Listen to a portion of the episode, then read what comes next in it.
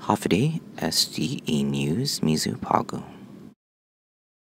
E-Education Board ma-approve furlough process para DOEs and ocho na cost-cutting measures.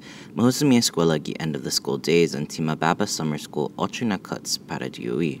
Necesita approve cuts sa ti matungu nayan pongwaha mas lapi ginen i